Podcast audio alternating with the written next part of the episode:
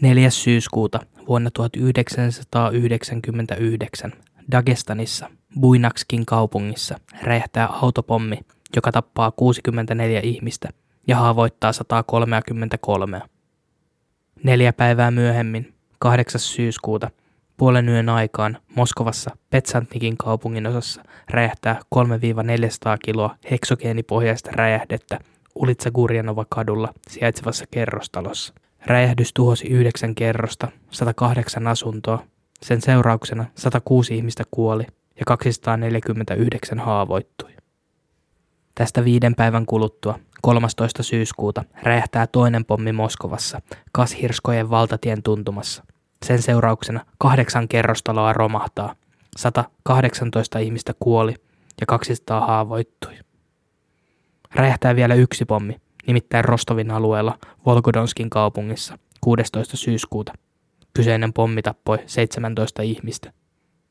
Venäjän federaatio syytti räjähdyksistä itsenäisen Itskerian tsetseenitasavallan puolesta taistelevia jihadisteja. Nämä kerrostalopommitukset toimivat lähtölaukauksena toiselle Tsetseenian sodalle ja Vladimir Putinin valtaan nousulle.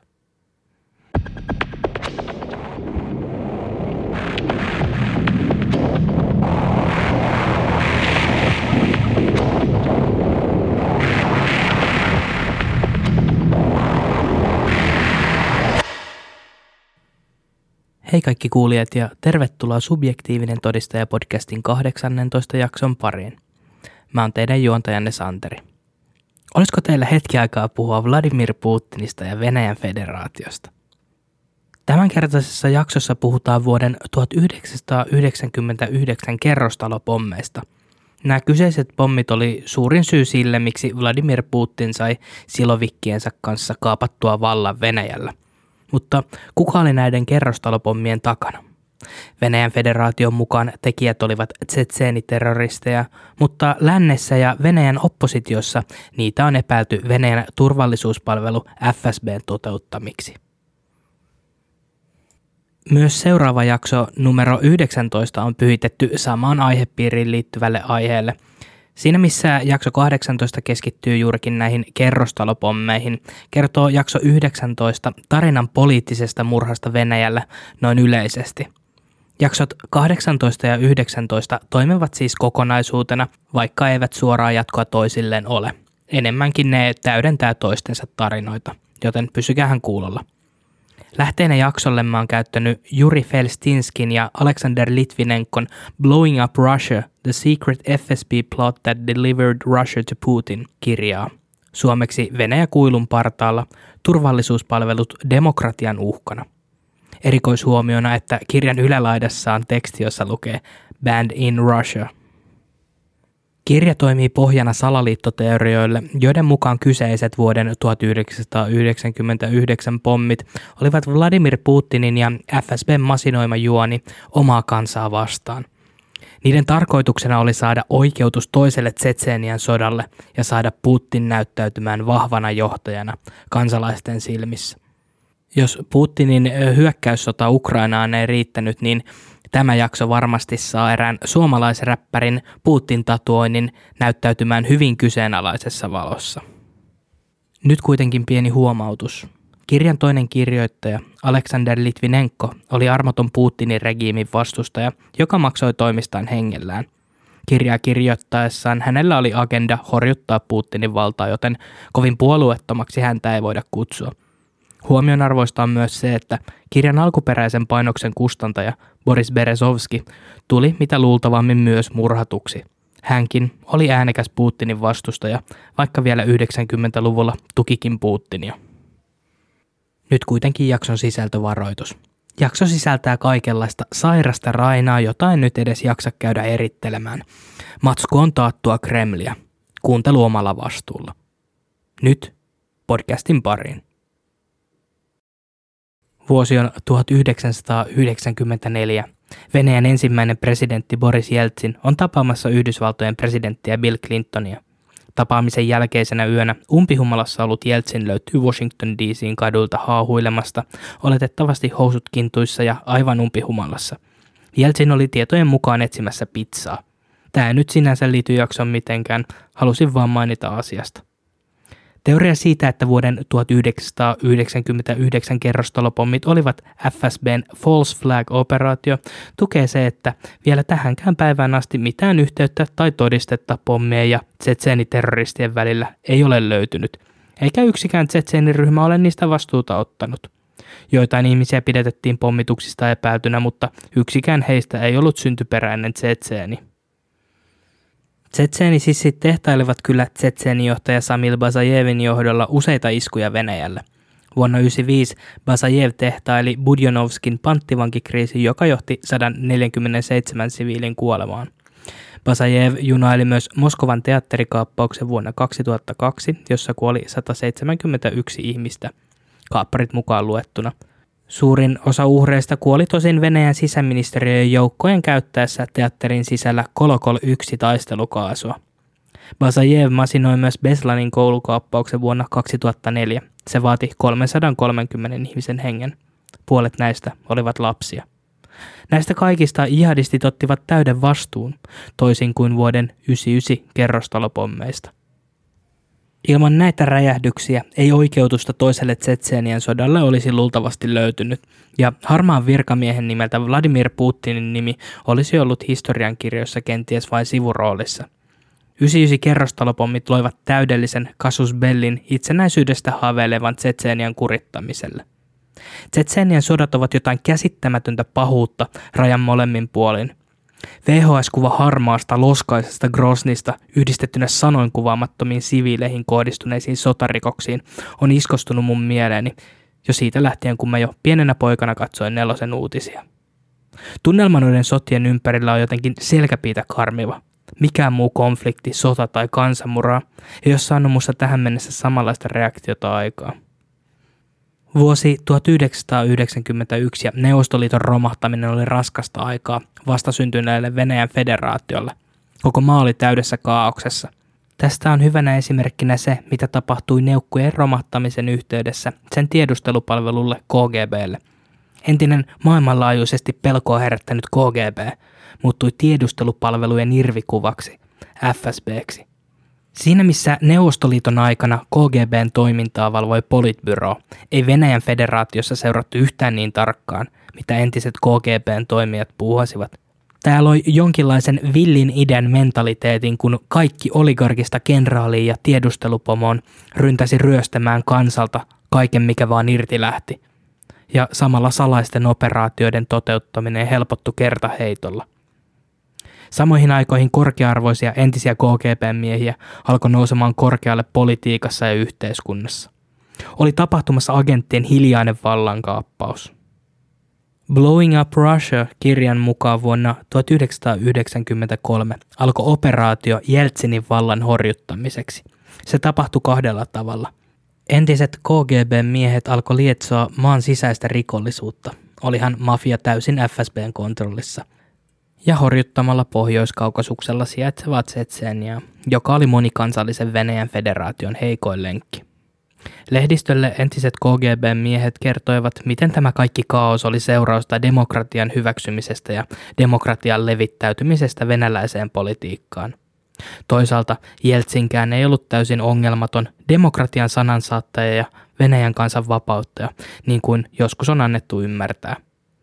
Kirja maalaa Jeltsinistä kovin puhtoista kuvaa, vaikka totuus taitaa olla jotain ihan muuta. Se myös tuntuu yrittävän koko ajan puhdistaa Jeltsinin kädet molemmista Tsetšenian sodista. Lokakuussa 1993 Jeltsin nimittäin yritti hajottaa Venäjän parlamenttia, johon parlamentti ei tietenkään suostunut. Parlamentin edustajat linnoittautuivat parlamenttitaloon. Tämä johti siihen, että Jeltsin kutsui armeijan paikalle panssarivaunujen kerran ja alkoi tulittaa parlamenttirakennusta. Myös kadut täyttyivät mielenosoittajista ja yhteenotot miliisien kanssa äityivät verisiksi. Samaisena vuonna Jeltsin ajoi läpi presidenttivetoisen perustuslain. Tuossa niin sanotussa Venäjän perustuslaillisessa kriisissä kuoli hallituksen arvioiden mukaan 187 ihmistä ja 437 haavoittui. Jeltsinin kuitenkin onnistui voittamaan vaalit vielä vuonna 1996. Alexander Litvinenko syntyi Voronezin kaupungissa vuonna 1962. Hänen saatua koulunsa päätökseensä vuonna 1980 oli hänellä edessään asepalvelus. Litvinenko värvättiin sisäministeriön joukkoihin. Vuoden palveluksen jälkeen Litvinenko siirrettiin Vladikavkasin kaupunkiin Kaukasusvuorille. Miehessä oli nimittäin aineista upseeriksi. Paikallinen RUK kutsui ja sieltä hän valmistui vuonna 1985. Litvinenko oli nyt armeijan uraputkessa. Pian valmistumisensa jälkeen hän sai siirron joukkojen johtajaksi sisäministeriön alaiseen nopean toiminnan joukkoon. Vuonna 1986 Litvinenko rekrytoitiin KGB:n vastatiedustelusiipeen ilmiantajaksi ja 2 vuotta myöhemmin hänet otettiin virallisesti KGB:n sotilastiedustelusiiven jäseneksi. Samaisena vuonna 1988 Litvinenkoin matka jatkui Siperian Novosibirskin vastatiedustelun koulutuskeskukseen. Hän palveli KGB:n sotilastiedustelun vastatiedustelussa vuoteen 1991 asti, jolloin hän sai taas ylennyksen. Nyt työnantajaksi tuli Moskovan rikospoliisin MUR:n yksikkö, joka teki työtä järjestäytynyttä rikollisuutta vastaan. Moskovan rikospoliisin riveissä hänelle tuli tutuksi myös muuan Maks Lazovski.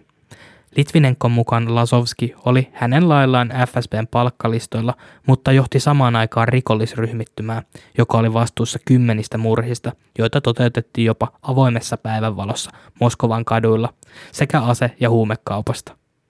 Tosiaan Litvinenko oli itse koko ajan myös ensin KGB:n, sitten FSB:n palkkalistoilla ja toimi muun muassa ensimmäisen Tsetseenian sodan aikana rintamalla. Sodan aikana Litvinenko auttoi soluttamaan useita FSB:n agentteja tsetseenien riveihin. Neuvostoliiton romahtamisenkin jälkeen Venäjän federaatio on ollut käsittämättömän monikansallinen maa, ja se pitää sisällään jopa 139 erilaista etnistä ryhmää. Näistä kaikista, kuten jo aikaisemmin mainitsin, Pohjois-Kaukasuksen Tsetseenia oli Venäjän hallinnolle kaikista ongelmallisin. Tsetseeniassa oli nimittäin alettu haaveilemaan itsenäisyydestä. Ja tätä itsenäistymiskelkkaa veti Tsetseenian ensimmäinen presidentti Džohar Dudajev, entinen Neuvostoliiton ilmavoimien kenraali. Dudajev oli siirtynyt politiikan pariin Neuvostoliiton romahtamisen jälkeen vuonna 1991 ja kaapanut vallan Tsetseenian kommunistiselta puolueelta. Tiedusteluaparaatin mielestä Tsetseenian ei voitu antaa julistautua itsenäiseksi, samalla tavalla kuin esimerkiksi Ukraina tai Valko-Venäjä olivat tehneet. Nimittäin jos Tsetseenia saisi itsenäisyyden, voisi koko Venäjän federaatio romahtaa, autonominen tasavalta kerrallaan. Felštinskin ja Litvinenkon mukaan FSB koki Tsetseenian itsenäistymishaaveiden olleen seurausta Jeltsinin politiikasta, joka toivoi vapaata ja demokraattista yhteiskuntaa Venäjällä. Siirtymä KGB:stä FSB:hen oli monimutkainen prosessi ja kyseisen organisaation nimi vaihtui useaan otteeseen, kunnes se sai viimein nimen FSB. Mutta tässä jaksossa käytän termejä KGB, kun puhutaan Neuvostoliiton ajasta, ja FSB, kun puhutaan ajasta Neuvostoliiton jälkeen. Tsetseenivaltion syntyminen pitäisi pysäyttää hinnalla millä hyvänsä, joten vuonna 1994 tehtiin suunnitelma, jotta Tsetseenian hyökkäämiselle saataisiin kansantuki. Suunnitelma olisi hyvin samanlainen kuin vuonna 1999 toteutettava. Kävi kuitenkin nopeasti ilmi, ettei mahtavan KGB:n jälkeläisillä ollut toteutus ilmeisesti ihan hanskassa. Nimittäin marraskuun 18. päivä 1994 räjähti Jausajoen varrella Moskovan lähistöllä rautatiesilta. Räjähdyksen aiheutti 2 kappaletta noin 1,5 kilon TNT-panosta. Räjähdyksen johdosta melkein koko silta romahti. Kyseinen räjähdys ei onneksi vaatinut kuin 1 uhrin, ja se oli itse panostuksen tehnyt kapteeni Andrei Sheelenkov. Ilmeisesti miehen pioneerikoulutuksessa oli puutteita, sillä Sheelenkovin onnistui sillan lisäksi räjäyttämään itsensä useaan kappaleeseen, jotka löytyi myöhemmin noin 100 metrin päästä itse sillalta. Tämän epäonnistuneen Manilan laukauksen seurauksena selvisi, että toimeksiannon tehtävän suorittamiseen oli antanut FSB-mies Maks Lazovski. Tuosta epäonnistumisesta huolimatta päätti Venäjän federaatio ryhtyä toimiin Tsetseenian kukistamiseksi. Ensin yritettiin kuitenkin ilman täyttä Venäjän armeijan maahyökkäystä tukemalla Tsetseenian oppositiota. Venäjällä näkökulma oli se, että Dudajevin joukot olisivat heikkoja eikä heistä olisi suurta vastusta. Ihan kuin mä olisin kuullut tämän tarinan ennenkin. Marraskuun 23. päivä 1994 9 Venäjän armeijan taisteluhelikopteria alkoi laukomaan ohjuksia Shalin kaupunkiin Tsetseeniaan. Shali sijaitsee noin 40 kilometrin päässä Tsetsenian pääkaupungista Groznista. Iskun tarkoituksena oli tuhota Shalin kaupungissa oleva panssarivaunurykmentti. 2 päivää myöhemmin 7 venäläistä helikopteria ampui raketteja Groznin lentokentälle ja lähellä oleviin kerrostaloihin. 6 ihmistä kuoli ja noin 25 haavoittui. Päivää myöhemmin 26. marraskuuta Tsetsenian opposition joukot, jotka eivät tukeneet Dudajevin itsenäistymispyrkimyksiä, hyökkäsivät Venäjän armeijan tukemana pääkaupunki Grozniin 4 ilmansuunnasta. Operaatio ei kuitenkaan ollut menestys. 1200 Grozniin hyökänneistä 500 kuoli. Hyökkäjät menettivät rytäkässä noin 20 tankkia. Operaatio ei ollut virallisesti Venäjän armeijan toteuttama ja panttivangeiksi jääneitä venäläisiä sotilaita syytettiin karkuruudesta. Venäjän silloinen puolustusministeri Pavel Gratsov kertoi, että hänellä ei ollut mitään tekemistä hyökkäyksen kanssa. Kirjan mukaan käsky hyökätä ja tukea tsetseeni-oppositiota tuli FSB:ltä, ja sen oli tarkoituskin epäonnistua. Nimittäin vain videokuva tuhoutuneista panssarivaunukolonnista ja venäläisistä sotilaista voisi saada Jeltsinin tukemaan sodan julistamista. Mä en käy tässä jaksossa läpi kumpaakaan Tsetseenian sotaa täysin, ne ansaitsee ihan omat jaksot, mutta mä kerron nyt pääpiirteittäin tapahtumista. 30. päivä marraskuuta 1994 Groznia pommitettiin taas, tällä kertaa Venäjän ilmavoimien toimesta. Tämä toistui myös joulukuun 1. päivä. Neuvotteluja totaalisen sodan välttämiseksi tapahtui seuraavan parin viikon aikana, mutta ne oli tuloksettomia. Samaan aikaan Groznia pommitettiin tykeen ja lentokoneen. Moni Groznissa asunut pakenikin ympäröiviin vuoristokyliin, mutta useat jäivät silti kaupunkiin. Paikalle saapuneet toimittajat raportoivat venäläisten sotilaiden huonosta moraalista ja alkoholin käytöstä. Joka vitun kerta sama juttu. Mutta Moskovassakin räjähteli. 23. joulukuuta pommi tuhosi rautateitä Moskovan ympärillä. Syyt laitettiin tsetseenien niskoille, mutta mitään kattavaa tutkintaa asiasta ei tehty. Litvinenko ja Felštinskin mukaan niidenkin takana oli aikaisemmin mainittu Maks Lazovski. Lazovski itse joutui vankilaan vuonna 1997, kun hänet pidätettiin erään ammuskelun jälkeen. Häntä epäiltiin 10 murhasta, mutta tuomio oli vapauttava. Lazovskille tuli kuitenkin tuomio ampuma-aseen laittomasta hallussapidosta. Se oli 2 vuotta vankeutta. Lazovski lähti istumaan tuomiotaan vankileirille Tulaan ja vapautuisi juuri sopivasti vuotta 1999 varten. Taistelut Groznissa kiihtyivät. Useat yritykset vallata Grozni kuitenkin epäonnistuivat, kunnes viimein tammikuussa 1995 Venäjän joukot onnistuivat 40 miehen voimin vallata Groznin esikaupunkialueet. Tuhon aikaan Neuvostoliiton romahtamisen ja Putinin valtaan nousun välissä venäläinen mediakontrolli ei ollut erityisen tiukkaa. Kuvat tuhoutuneesta Groznista ja kuolleista venäläissotilaista makaamassa tuhottujen panssariajoneuvojen vieressä lähetettiin ympäri Venäjää. Maaliskuun alussa 1995 Grozni saatiin viimein vallattua, mutta tämä ei lopettanut sotaa. Venäjä alkoi perustaa FSB-johdolla vankileirejä, joissa kidutettiin ja tapettiin tsetseenejä. Esimerkiksi 2000 asukkaan Shamaskin kylässä sisäministeriön omon erikoisjoukot polttivat liekinheittimillä taloja, tappoivat siviilejä ja pakottivat väestöä vankileireille. 3 päivässä Venäjän joukot tuhosivat 300 taloa, 248 tsetseeniä kuoli ja 250 katosi. Loppukesästä 1995 tsetseenit olivat ilmeisesti saaneet tarpeekseen. Tsetseenijohtaja Šamil Basajevin johdolla tsetseenisissit valtasivat Budjonovskin sairaalan ottaen 1000 panttivankia. Operaation seurauksena kuoli yli 100 venäläistä. Tarkoituksena oli ollut saada Venäjä lopettamaan hyökkäyssota Tsetseeniaan. Maaliskuussa 1996 tsetseenit onnistuivat valtaamaan Groznin takaisin 3 päivän ajaksi. Huhtikuussa 1996 Venäjän onnistui tappaa Tsetseenian presidentti Džohar Dudajev. Dudajevin surmasi Su-27 hävittäjästä ammuttu ohjus. Dudajevin puhelin oli onnistuttu sisäpiirin toimesta vaihtamaan toiseen.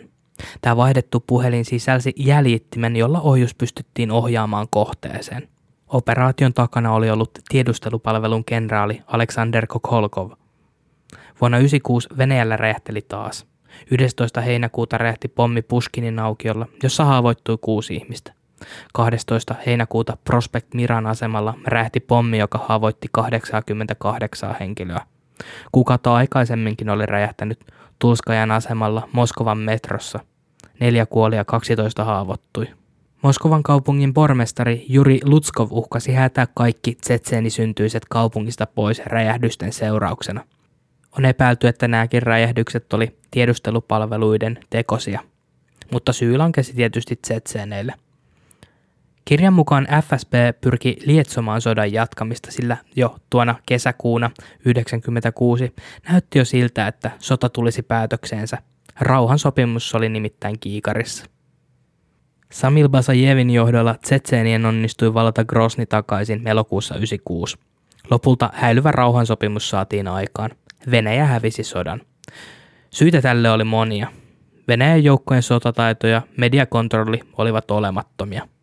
Tsetseenit, kuten ukrainalaiset tällä hetkellä, käytti mediaa tehokkaasti apunaan. Venäläiset oli suhtautunut tsetseeneihin ylimielisesti. Vihollisen aliarvioiminen tuntuu olevan siellä päin maan tapa. Myös tsetseenien toteuttama sissisota aiheutti miehittäjille suurta päävaivaa. Venäjä menetti sodassa 30 000 sotilasta. Koko sodan aikana on arvioitu kuolleen yli 100 000 ihmistä, monet heistä siviilejä. Džohar Dudajevin kuoltua hänen tilalleen nousi vuonna 1997 Aslan Mashadov. Myös Mashadov tuli FSB murhaamaksi vuonna 2005. Ennen kuolemaansa ja toista Tsetšenian sotaa Mashadov vetosi Moskovan maansa itsenäisyyden puolesta, mutta vaati myös Venäjää auttamaan maan uudelleen rakentamisessa. Grozny oli nimittäin täysin tuhottu. Sotien välisenä aikana Tsetšenia oli kaauksessa. Jengit, joille oli jäänyt läjäpäin aseita sodasta, kidnappasi sivullisia ja tappoi ketä lyystäsivät. Itse asiassa kidnappauksesta tuli Tsetšenian suurin bisnes. Muutamassa vuodessa kidnappauksista saatujen lunnaiden kokonaismääräksi on arveltu jopa 200 miljoonaa Yhdysvaltain dollaria. Mashadov yritti saada ulkomaalaisia sijoittajia kiinnostumaan muun muassa tsetseenialaisesta öljystä, mutta tuloksetta. Vuonna 1998 Mashadov hyväksyi Tsetšenian julistautumisen Itskerian tsetseenit-tasavallaksi. Samalla käyttöön otettiin sharia-laki. Rikollisia ja kidnappaajia teloitettiin julkisesti. Elokuun 17. päivä vuonna 1999 Putinin lähipiiristä nousi mies FSB:n johtoon. Tämä mies oli Nikolai Patrushev. Patrushev oli ja on keskeisiä hahmoja silovikkien ryhmässä. Ja monien muidenkin ryhmäläisten tapaan hän on entinen KGB-mies. Nykyään Patrushevia kutsutaan Putinin oikeaksi kädeksi. Tällä hetkellä hän toimii Venäjän federaation turvallisuusneuvoston sihteerinä, mutta vuonna 1999 uraputki oli vasta aluillaan. Ja hän sai himoitun paikan FSB:n johdossa. Samaisena päivänä Vladimir Putinista oli tullut Venäjän pääministeri. Ja jos jostain FSB ja Vladimir Putin eivät pidä, on se vähemmistökansojen itsenäistymishaaveet. Tsetšeenien vastarintaa ja Venäjän armeijan sekä tiedustelupalvelujen kokemaa nöyryytystä ei ollut unohdettu. Elettiin syksyä 1999, ja tosiaan aikaisemmin mainittu täyspäiväinen rikollishuligaani, paatunut pommipetteri ja FSB:n agentti Maks Lazovski oli nyt vapaalla jalalla. Mutta myös Tsetšenian kupeessa sijaitsevassa Dagestanin tasavallassa tapahtui. Tsetseenisissien johtaja Šamil Basajevin johdolla Dagestaniin oli alettu rakentaa suuria linnoituksia, joita huollettiin Tsetšeniasta käsin. Tsetšenian hallitus irtisanoutui Dagestaniin kohdistuneesta sissitoiminnasta. Operaation tarkoituksena oli tukea Dagestanissa olevia Venäjälle vihamielisiä separatisteja. Nimittäin vaikka Tsetšeniassa kansallistunne oli vahva, ei Dagestanissa haluttu irtautua Venäjästä. Dagestanissa kuitenkin fundamentalistimuslimit, wahhabiitit, olivat alkaneet kapinoida hallitusta vastaan. Dagestanin sota käytiin elokuun 7–14. syyskuuta välisenä aikana vuonna 1999. On epäilty, että Dagestanin sodan annettiin tapahtua, sillä se vahvisti tukea toisen Tsetšenian sodan aloittamiselle. Tsetšenian nähtiin suojelevan terroristeja ja mahdollistavan terroristi-iskuja ympäri Venäjää. Toisaalta liikkuu myös teoria, että Tsetšenian vapaussoturi Basajev olisi lahjottu FSB:n toimesta aloittamaan hyökkäys Dagestaniin. Basajevin väitettiin myös tavanneen Venäjän silloisen presidenttihallinnon edustaja Aleksander Voloshin Ranskassa. Basajevin on väitetty myös olleen töissä Venäjän sotilastiedustelu GRUlla. Tosin on ihan hyvin mahdollista, että tällaisten huhujen alulle panijana on voinut toimia Venäjän hallinto. Basajev nautti nimittäin Tsetseniassa valtavaa kansansuosiota. Hän myös vihasi venäläisiä, ainakin haastattelujen perusteella, sydämensä kyllyydestä. Seuraavan jakson numero 19, lähdemateriaalina mä käytän Amy Knightin Orders to Kill, The Putin Regime and Political Murder-kirjaa. Siinä annetaan hieman erilainen näkökulma sille, miten Dagestanin sota ja toinen Tsetsenian sota saivat alkunsa. Amy Knight ehdottaa seuraavaa teoriaa. Jeltsin oli ongelmissa, sillä häntä vastaan voitaisiin nostaa joukko korruptiosyytteitä, jotka eittämättä eivät olleet perättömiä.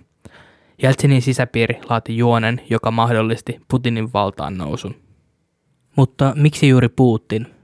Putin, eli FSB, olisi ainut, jolla olisi valtaa pitää syytteet pois Jeltsinin niskasta. Suunnitelman väitetysti laativat Jeltsinin tytär Tatiana Diatšenko, toimittaja ja Jeltsinin neuvonantaja Valentin Jumashev, Jeltsinin presidenttihallinnon päällikkö Aleksander Voloshin sekä oligarkit Roman Abramovich ja Boris Berezovski. He tarvitsivat jonkin tavan, millä potkaista Putinin ura käyntiin. Kaiken oli määrä alkaa juuri Dagestanista, joka sitten lumipallon lailla vyöryisi Tsetsenian puolelle. Tämä Berezovski-Putin-Litvinenko-tulokulma on tosi hähmäinen, sillä toisaalta FSB eli Putin antoi väitetysti toimeksiannon Litvinenkolle jo vuonna 1998 tappaa Berezovski, mutta Berezovski tuki Putinia vielä 1999 räjähdysten jälkeen. Berezovski käänsi ymmärtääkseni takkinsa Putinille vasta toisen Tsetsenian sodan alettua. Mutta samoihin aikoihin, kun Dagestanissa käytiin sotaa, alkoi pommeja räjähdellä. Nuo räjähdykset ja sota Dagestanissa saisivat aikaan vaadittavan oikeutuksen toiselle Tsetsenian sodalle. 31. elokuuta 1999 räjähti pommi Manetsajan aukiolla Moskovassa. Se surmasi yhden ihmisen ja haavoitti noin 30-40 ihmistä. Tämä olisi ensisoittoa tulevalle. Voisi olettaa, että tämä räjähdys olisi laittanut turvallisuuspalvelut ja poliisit hätätilamoodiin, jotta uusilta räjähdyksiltä vältyttäisiin. Mutta mitä vielä? 4. syyskuuta Buinakskissa, Dagestanissa, räjähti autopommi, joka vaati 64 ihmisen hengen ja haavoitti 133. Samana päivänä löytyi toinen autopommi Buinakskissa. Se sisälsi 2700 kiloa räjähdysainetta. Tämä pommi ei onneksi koskaan räjähtänyt. Buinakskin pommia seurasi räjähdys Moskovassa 8. syyskuuta. Petsatnikin kaupungin osassa räjähti 9-kerroksinen kerrostalo. Tässä räjähdyksessä kuoli 106 ihmistä ja 249 haavoittui. Kuvat Petsatnikin räjähdyksen vaurioista on hurjia. Kuvissa näkyy, miten keskeltä kerrostaloa on käytännössä repeytynyt auki 108 asunnon verran huoneistoja, jotka nyt makasi tomuna maassa. Räjähdyksen oli aiheuttanut noin 350 kiloa heksogeenin ja TNT:n yhdistelmää. Räjähteiden määrä oli valtava ja niin oli koko Petsantinkin operaation laajuus. Kun tätä operaatiota on yritetty jälkeenpäin rekonstrukturoida, on tultu siihen tulokseen, että Petsantnikin iskun valmistelu oli pitänyt aloittaa jo keväällä 1999. Mitään erityistä motiivia tsetseeneillä ei ollut tehdä iskuja vielä keväällä 1999. Tuollainen operaatio vaatisi halutun räjähdyspaikan kartoittamisen ja tiedustelun, oikeiden räjähdysainemäärien salakuljettamisen paikalle ja muita logistisia ponnistuksia. Olisiko tämä onnistunut ulkopaikkakuntalaiselta? 13. syyskuuta Moskovassa räjähtäisi uudelleen. Tämä olisi räjähdyksistä kaikista tuhosin. Edellisenä päivänä ennen pommin räjähdystä poliisi oli saanut soiton Kashirskojen valtatien lähistöllä sijainneen kerrostalon asukkailta. Talon kellarissa ei ollut kaikki ihan kunnossa. Poliisi kävi pyörähtämässä paikalla, mutta talon kellarin edustalla odotti heitä mies. Tämä mies kertoi olevansa paikallisen kiinteistöhuollon työntekijä ja talossa oli kaikki hyvin. Tämän jälkeen poliisit poistuivat. Kaikki ei kuitenkaan ollut talossa hyvin. Seuraavana aamuna, noin kello 5 aikoihin, Kashirskojessa räjähti. Koko talo sortui vieden 199 ihmisen hengen. 12 näistä oli lapsia. 200 ihmistä haavoittui. Räjähdys oli identtinen Petsantnikin räjähdyksen kanssa. Pommi kellarissa ja taas kerran oli käytetty heksogeeniräjähdettä. Mutta vielä yksi pommi tulisi räjähtämään. Nyt Volgodonskin kaupungissa Rostovin oblastilla. Aikaisin aamusta 16. syyskuuta 1999. Räjähdys vaati 17 ihmisen hengen.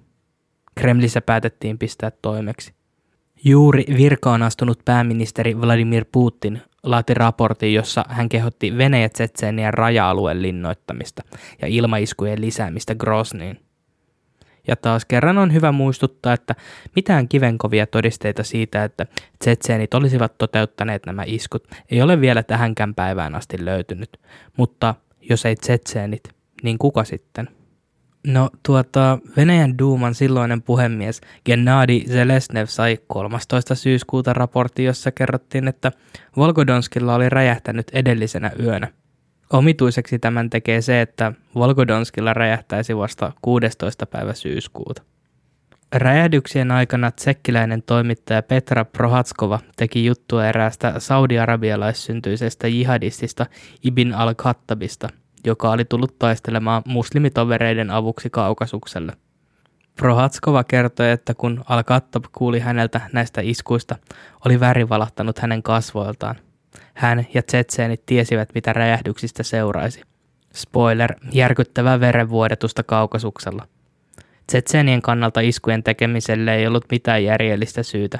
Nimittäin kansainvälinen mielipide ja tuki oli tsetseenien puolella. Ensimmäinen tsetseenien sota oli tuomittu ympäri maailman. Itse asiassa iskuista Moskovaan vuonna 1999 oli tieto jo saman vuoden kesällä. Journalisti Aleksander Chehilin onnistui saada käsinsä Kremlistä vuotaneita asiakirjoja, joissa suunniteltiin juurikin False Flag-operaation toteuttamista Moskovassa. Moskovskaja Pravda julkaisi artikkelin Myrsky Moskovassa 22. heinäkuuta 1999. Siinä kerrottiin juurta jaksain, miten FSB oli aikeissa tehdä terrori-iskuja useita eri rakennuksia ja instituutioita vastaan, jopa itseään. Myös ihmisten kidnappaus kuuluisi toimeksiantoihin. Näistä syyt tuli vierittää tsetseenisissien harteille. Mielenkiintoisemmaksi asian tekee vielä se, että kirjan mukaan FSB-majuri Vladimir Kondratiev lähetti maaliskuun 11. päivä vuonna 2000 sähköpostin Freelance Bureau-verkkojulkaisualustalle, jonka otsikko kuului niinkin ytimekkäästi kuin Minä pommitin Moskovaa. Sähköpostissa Kondratiev kertoo, miten hän ja hänen erittäin salainen FSBn K20-osasto sai toimeksiannon järjestää räjähdyksiä ympäri Moskovaa. Niiden tarkoituksena oli mustamaalata tsetseeniä kansainvälisen yhteisön silmissä. Kondratievin omatuntoa soimasi se, että vaikka hän oli räjäytellyt taloja Venäjän rajojen ulkopuolella aikaisemmin, oli hän nyt vastuussa satojen kantavenäläisten kuolemista. Majuri Kondratiev oli ennen kirjeen lähettämistä paennut maasta. Buinakskin, Moskovan tai Volgodonskin kerrostalopommien tekijöitä ei koskaan saatu kiinni. Kerrostalopommit antoivat FSB:lle täyden oikeutuksen hyökätä Tsetseenian, mutta näin jälkeenpäin ajateltuna, mitä hyötyä niistä oikeasti olisi ollut Tsetseenian itsenäistymispyrkimyksille. Kerrostalopommit lakkasivat täysin sen jälkeen, kuin toinen Tsetseenian sota alkoi, eikä niitä sen koommin enää nähty. 2000-luvun alun Tsetseenien tekemät terroristi-iskut Venäjälle olivat täysin erilaisia kuin nämä kerrostalopommitukset. Näistä esimerkkeinä juurikin Moskovan teatterikaappaus ja Beslanin koulukaappaus. Viidennenkin räjähdyksen oli määrä tapahtua, riippuen tietysti kenen tarinaa ja mitä todisteita uskoo. Tämä räjähdys olisi voinut olla kaikista räjähdyksistä eniten uhreja vaatinut. 22. syyskuuta 1999 epäilyttäviä hahmoja havaittiin asentamassa kerrostalon kellarin sokerisäkkejä Riazanissa noin 200 kilometriä Moskovasta kaakkoon. Havainnon teki kotiinsa palaava insinööri. Kello 21.15 kyseinen insinööri soitti viranomaisille kertoen nähneensä valkoisen Siguli-merkkisen auton, jonka kilvet oli peitetty. Autosta oli jalkautunut kaksi miestä ja nainen, jotka olivat pimenevässä yössä kantaneet sokerisäkkejä Dashkovo-Pesotnaja lähiössä sijaitsevan kerrostalon kellariin. Arvatenkin mies oli viimeaikaisten räjähdysten johdosta huolestunut tästä toiminnasta. Tuntomerkeiksi hän osasi puhelussa sanoa, että yhdellä miehistä oli viikset ja naisella verryttelypuku. kun viranomaiset saapuivat paikalle kello 21.58. 43 minuutin kuluttua soitosta löysi ensimmäinen paikalle saapunut poliisi kerrostalon kellarista 3 50 kilon sokerisäkkiä. Sokerisäkkien sisältä löytyi kotikutoiset ajastimet.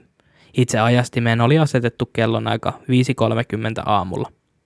Pelkkää sokeria säkeissä ei tosin ollut, vaan yhdistelmä sokeria ja heksogeeniräjähdettä. Kyseisessä kerrostalossa oli 77 asuntoa, ja säkit oli aseteltu kellarissa niin, että ne nojasivat kerrostalon keskeisintä tukipalkkia. Eittämättä koko kerrostalo olisi tullut alas korttitalon lailla, jos pommit olisi annettu räjähtää. 1200 poliisia mobilisoitiin kaduille, myös armeijan väkeä haalittiin vartioimaan alueen kerrostaloja. Kaduilla levisi huuja, että Riazan oli valikoitunut pommituksen kohteeksi, sillä sen alueella sijaitsi 137 kaartin laskuvarjorykmentin kasarmi. Kyseinen yksikkö oli taistellut ensimmäisessä Tsetšenian sodassa Dagestanissa. Seuraavana aamuna 27. syyskuuta kello 7 aikaan pääministeri Vladimir Putin kertoi Groznin lentokenttää vastaan tehdyistä ilmaiskuista. Ilmaiskut olivat vastaus Riazanin epäonnistuneesta pommi-iskusta. Samana päivänä Riazanista Moskovaan vievän päätien varrelta löytyi pommin asentaneiden henkilöiden käyttämä auto. Selvisi, että auto oli ilmoitettu varastetuksi. 2 miestä otettiin kuitenkin kiinni epäiltynä pommin asentamisesta, mutta he esittivät kiinni ottaessaan FSB:n virkamerkkejä. 24. syyskuuta tarina Riazanin tapahtumista kuitenkin muuttui. FSB:n johtaja Patrushev tiedotti, että kyseessä oli ollut vain harjoitus. Kuitenkin kaikki muut viranomaiset sisäministeriöstä Riazanin poliisiin kertoivat uutisissa, miten kyseessä oli epäonnistunut terroristi-isku. Edes Riazanin paikallinen FSB-haara ei ollut tietoinen tästä väitetystä harjoituksesta. Perusteluna väitetyn harjoituksen järjestämiselle oli taas kerran FSB:n mukaan varma tieto siitä, että Tsetšenien oli määrä tehdä uusia pommi-iskuja Venäjällä. Samaan aikaan Venäjän sisäministeri Vladimir Rushailo kiitteli poliiseja siitä, että he pelastivat kerrostalon luultavasti täydelliseltä tuhoutumiselta. Vielä hämmentävämmäksi homman tekee sen, että Riazanin alueen FSB tosiaan ottikin kiinni nämä väitetyt terroristit. Oikeastaan mitään näistä pidätetyistä pommiveikoista ei tiedetä, paitsi se, että heillä oli FSB-virkamerkit. Laboratorioanalyysi sokerisäkkien sisällöstä tehtiin ensin sisäministeriön toimesta, joka todisti, että säkeissä tosiaan oli heksogeenin ja sokerin sekoitetta. FSB luonnollisesti takavarikoi kaikki todistusaineistot sekä labraraportit ja totesi omassa tutkinnassaan, ettei säkeissä ollut mitään räjähtävää. Vielä tänäkin päivänä FSB on pysynyt kannassaan, jonka mukaan Riazanin sokerisäkeissä oli vain sokeria. Vielä sananen heksogeenista. Se on sotilaskäyttöön tarkoitettu räjähde, ja tuohon aikaan sitä sai vain Moskovassa sijaitsevasta tutkimuskeskuksesta. Sen käyttö siis viittaisi näissä mittakaavoissa, mitä pommituksissa on käytetty, niin valtiolliseen toimijaan, koska miten ihmeessä tsetseenit saisivat sitä käsiin. Mutta toisaalta mielestäni tämä ei ole erityisen oleellinen asia koko tapauksen suhteen, kun nyt puhutaan kuitenkin Venäjästä. Mä en ihmettelisi, vaikka koko maan ydinasearsenaali olisi jo diilattu muualle. Mutta tärkeää heksogeenissa on juurikin se, että sen määrän kokoaminen kasaan, mitä räjähdykset vaativat, veisi tosiaan kuukausia. Olisiko suurennuslasin alla olevat tsetseenit kyenneet tällaisen operaation Venäjän rajojen sisäpuolella? Tuona samaisena yönä 22. syyskuuta sattui myös toinen jännä juttu Riazanissa. Eräs paikallinen puhelunvälittäjä kuuli Riazaniin suunnatun kaukopuhelun, jossa toisessa päässä olevia kehotettiin olemaan valppaina ja varomaan partioita. Puhelun soittajan numero kuului Moskovan FSB:n toimistolle. Ennen räjähdyksiä Vladimir Putin oltiin nähty kasvottomana, harmaana byrokraattina, mutta miten sattuikaan, että Putinin kannatusluvut nousivat pian 0–70%. Putin näet lupasi taistella tsetseeniterroristeja vastaan. Riazanin tapauksen jälkeen kaikki pommiiskut Venäjällä loppuivat kuin seinään. 24. päivä syyskuuta vuonna 1999 poliitikot ympäri Duumaa alkoivat vaatia toimia tsetseenejä vastaan. Osa vaati täyttä sotaa. Tätä kuoroa säästi myös FSB-johtaja Patrushev, joka julisti, että kerrostalopommien tekijät olivat Tsetseeniassa. Mitään todisteita hän ei tosin pystynyt väitteidensä tueksi antamaan. Pääministeri Putin antoi viimeisen naulan arkkuun, kun hän piti tulenkatkuisen puheen Astanassa. Putin vannotti, että terroristeja jahdattaisiin maan ääriin asti ja iskuja toteutettaisiin vain terroristeja vastaan, ei siviiliväestöön. Putinin suosio singahti nousukiitoon juuri sopivasti ennen vuoden 2000 vaaleja. Presidentin kampanjan ohella hän toteutti propagandakampanjaa tsetseeneitä vastaan. Silloisen mielipidekysymyksen perusteella yli 50% venäläisistä uskoi Putinin ja FSBn tarinaa. Kansalaiset näkivät nyt Putinin KGBn kasvattina ja kovaotteisena johtajana, joka johdattaisi Venäjän federaation 2000-luvulle. Taakse jäisi Ysärin kurjuus. 4. päivä lokakuuta 1999 Venäjän federaation joukot vyöryivät pikkuruisen Tsetseeniaan. Sota oli nyt alkanut, eikä se loppuisi vasta kuin vuosikymmen myöhemmin. Toisen Tsetseenian sodan aikana kuolleiden lukumäärä vaihtelee suuresti, mistä lähteestä sitä katsoo. On arvioitu, että 25 000 – jopa 200 000 siviiliä kuoli ja 8-40 000 venäläistä sotilasta menetti henkensä. Useat ulkomaalaiset lehdet noterasivat hyvin hätäisesti kyetyn pohjan Tsetseenian sodalle ja alkoivat kyseenalaistaa Venäjän hallintoa. Hieman ennen pommituksia vuonna 1999 vankilasta vapautuneen Maks Lazovskin maine oli alkanut kiiriä.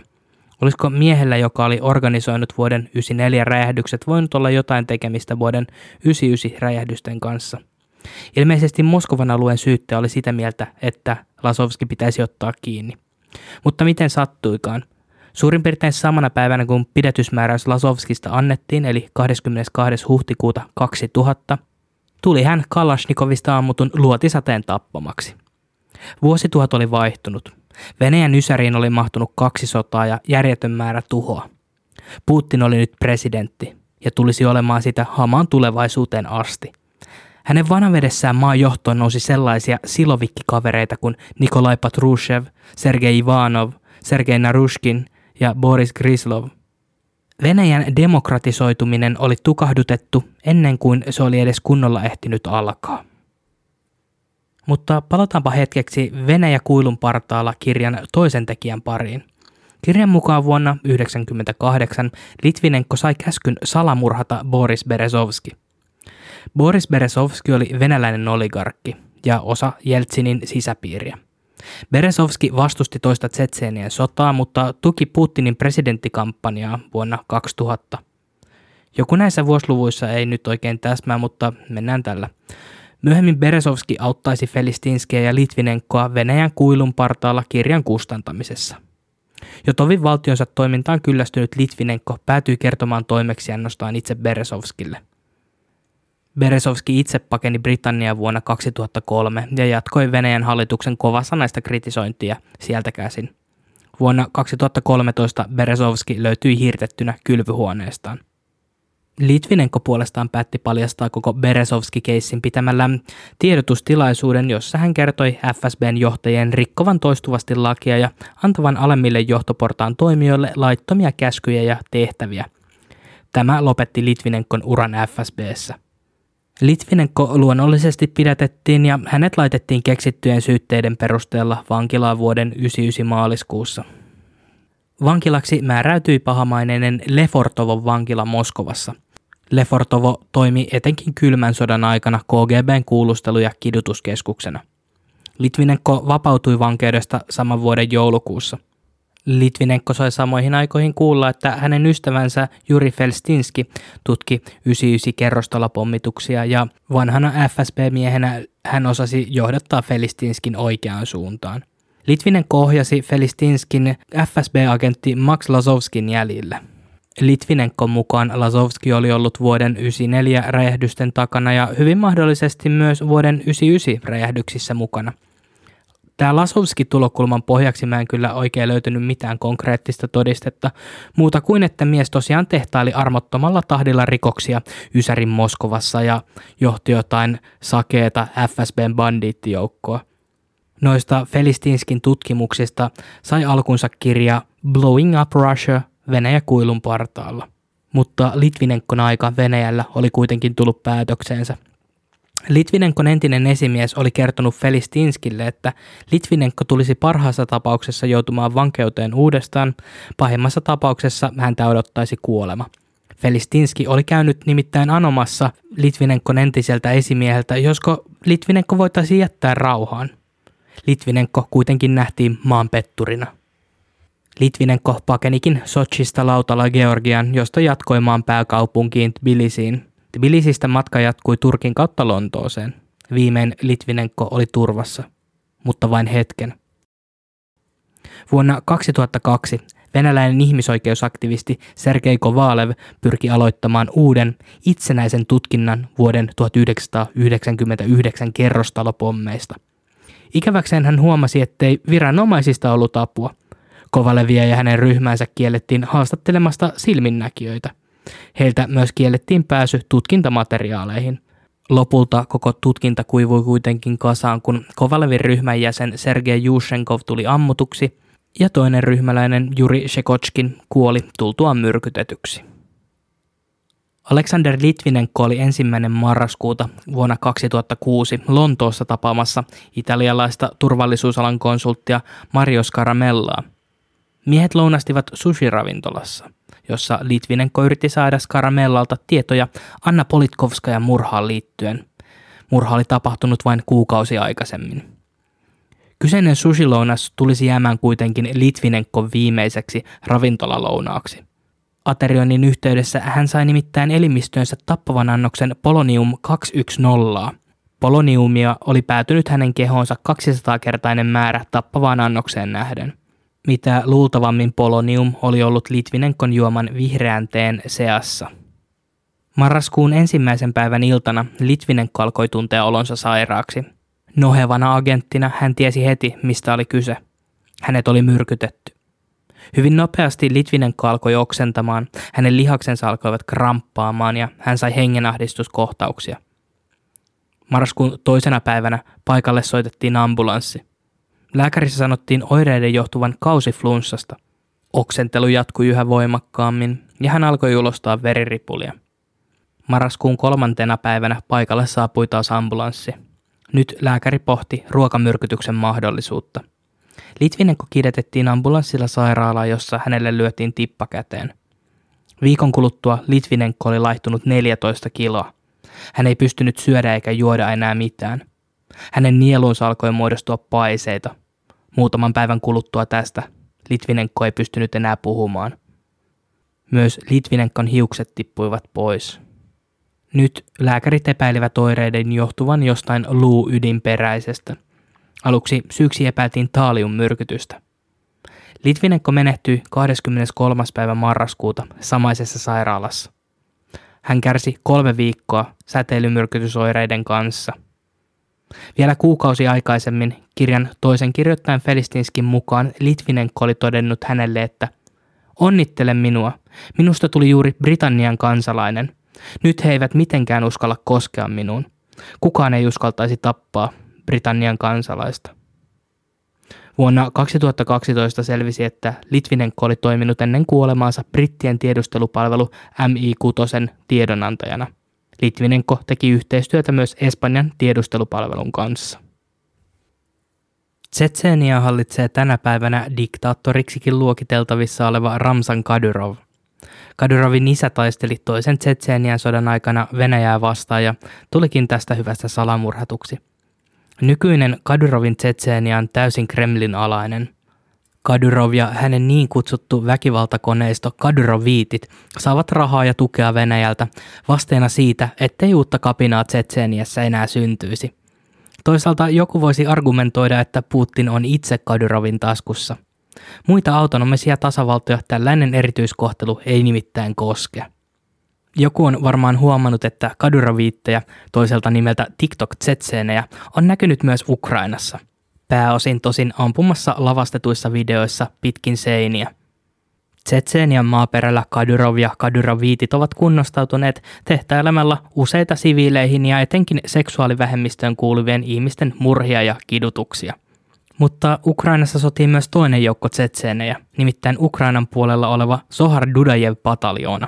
Moni pataljoonan joukoissa taistelevista on entisiä Tsetšenian kapinallisia tai kapinallisten jälkeläisiä.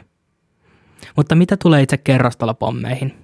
Kaiken mun lukemani ja tietojeni perusteella, mitä mä Venäjän federaatiosta ja etenkin FSBn toiminnasta tiedän, niin olisi naivia ajatella, etteikö tämä voisi olla täysin totta. Venäjän sisäpoliittisista asioista on oikeastaan aika vaikea saada selkoa. Kremlissä kun meno on, mitä on, ja on aina ollut. Winston Churchill sanoi aikoinaan, että Russia is a riddle wrapped in mystery inside an enigma. Mutta tässä oli tämänkertainen jakso. Jos tykkäsit jaksosta, paina ihmeessä tykkää tai 5 tähteä tai ihan mitä vaan. Ja seuraa podcastia, mistä ikinä tätä kuuntelitkaan. Ja käy myös seuraamassa podcastia Instagramissa Subjektiivinen todistaja. Ja sori vielä siitä, että tämän jakson julkaisu venähti viikolla, mutta siitä hyvästä mä julkaisen jakson numero 19 jo viikon päästä. Tähän on hyvä lopettaa. Kiitos sulle.